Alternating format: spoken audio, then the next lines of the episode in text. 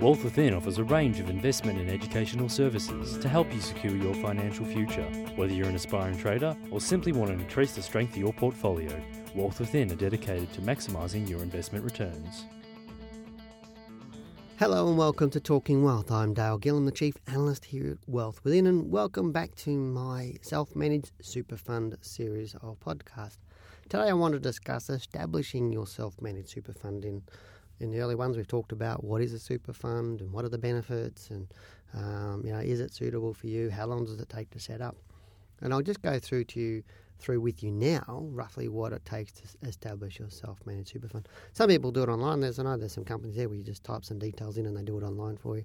Go to your accountant, um, solicitor. There's all different costs and fees to set them up. Um, Wealth Within charge a fixed fee of six hundred and sixty dollars, which is inclusive of your GST.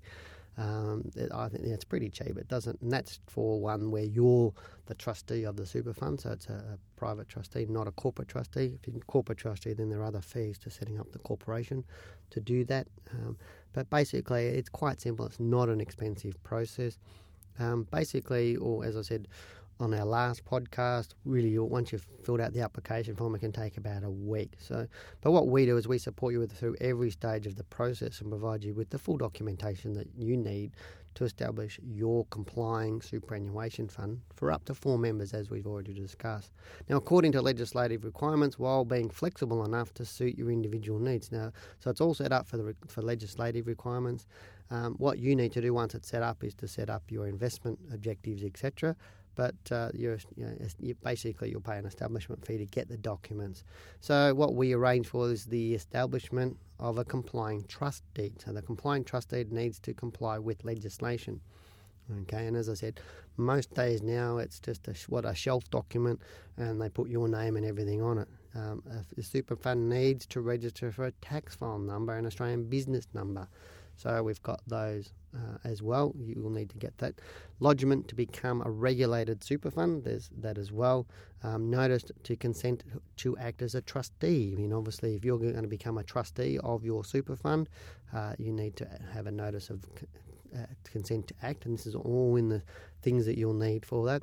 Resolutions to establish the fund. There's binding death benefit nominations, establishment of a bank account. So what you would have, uh, we still use John Smith. So you've got the John Smith as trustee for the Smith Superannuation Fund or the Smith Family Superannuation Fund. You can have, if there's husband and wife and kids or whatever in it, up to those four members. You'll need to have a bank account, so you might go to your local bank and set up a cash management account with that. Uh, for the super fund prior to it, so therefore, when you do redeem your current superannuation from the managed superannuation you've got, they'll put the cash or into that bank account. We also provide you with guidance for establishment of, the fund's investment strategy, so we'll help you a little bit with all of that as well. Um, also establishment of insurance cover under your self-managed super fund.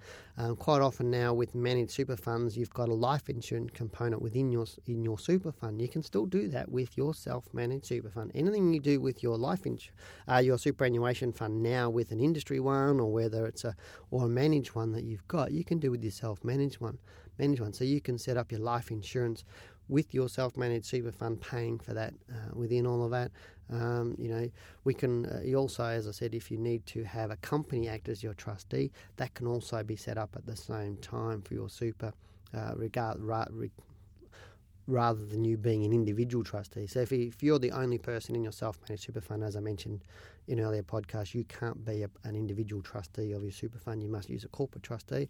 If you've got multiple members, then you can all be each person can be a trustee or must be a trustee of their of the super fund, unless there's a corporate in there. Um, a separate company establishment uh, of a separate company like John Smith Proprietary Limited uh, who is, is trustee for the Smith Family Super Fund, um, you're going to be paying somewhere in the order of six, seven, eight hundred dollars ish, depending on who you go and see. I think we charge about six hundred and fifty to set up the corporate trustee of all, all of that. So you can call it whatever you like. Some people use their names like, uh, you know you know, John Deb, and they go John Deb Proprietary Limited or whatever. Uh, you create your own names, or you know, you could, could call it yourself Wealthy Times Self Managed Super Fund. Proprietary Limited if you like to do that.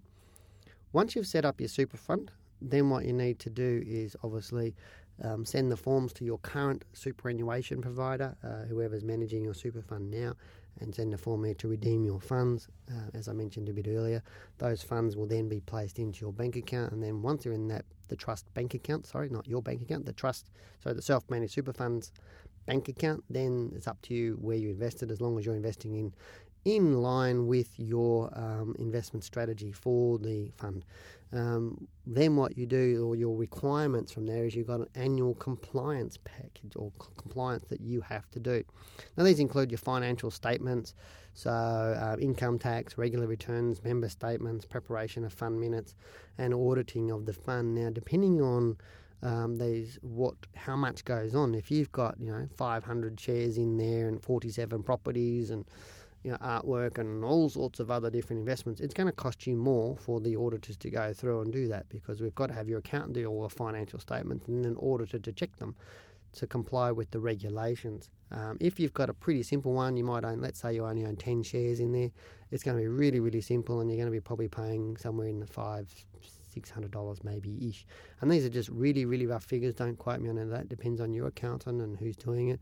Um, if you've got a really complex one, it could cost you up to $2,000 to, to get it.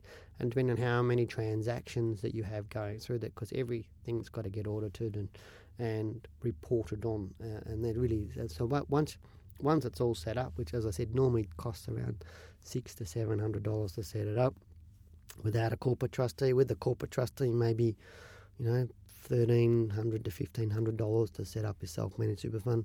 Fill out a bit of paperwork to, to get your funds into your bank account, and from then on you're running it. And then from then on, it's only the compliance fees. From there, outside of the investment fees, like obviously brokerage fees with uh, shares, and if you're buying property, you've still got the fees of buying and selling property, those sorts of things through your super fund. So it's not that hard to run. And, and to me, really, a super fund's not that hard to run. But as I said to you um, in an earlier podcast, you really need to make sure that you've got the time and you are educating yourself on that. Um, I'll leave this podcast there and just keep this one as simple as all of that. Uh, and then I'll go into, well, actually, no, I'll do one little bit more, talk about you know, well, how what funds are used to create your self managed super fund. And, and really, just as a, as a finishing off, there are really three ways of transferring money or assets into your super fund. One is just make a contribution. So once your bank account's set up and your, super, and your superannuation is set up, you can just drop cash into your self managed super, superannuation uh, bank account. You can roll over your existing superannuation benefits into the fund, so your external ones in managed funds. Um, and so you can do that, or you can purchase, assets by the trustee for the fund. So let's say that uh, you've got a corporate trustee, John Smith Proprietary Limited, goes out and buys a property for the fund, and then it puts it into the into the fund. So you can do that as well. So there's three ways to you can put money into the fund. Um, I'll leave this podcast with you today. Hope you enjoyed the, you are enjoying the series. I look forward to chatting with you next time. You've been listening to Talking Wealth, and I'm Dale Gillham, the Chief Analyst here at Wealth Within. Take care. Talking Wealth was brought to you by Wealth Within. To learn how you too can maximise your investment returns, call 1300 ShareTrade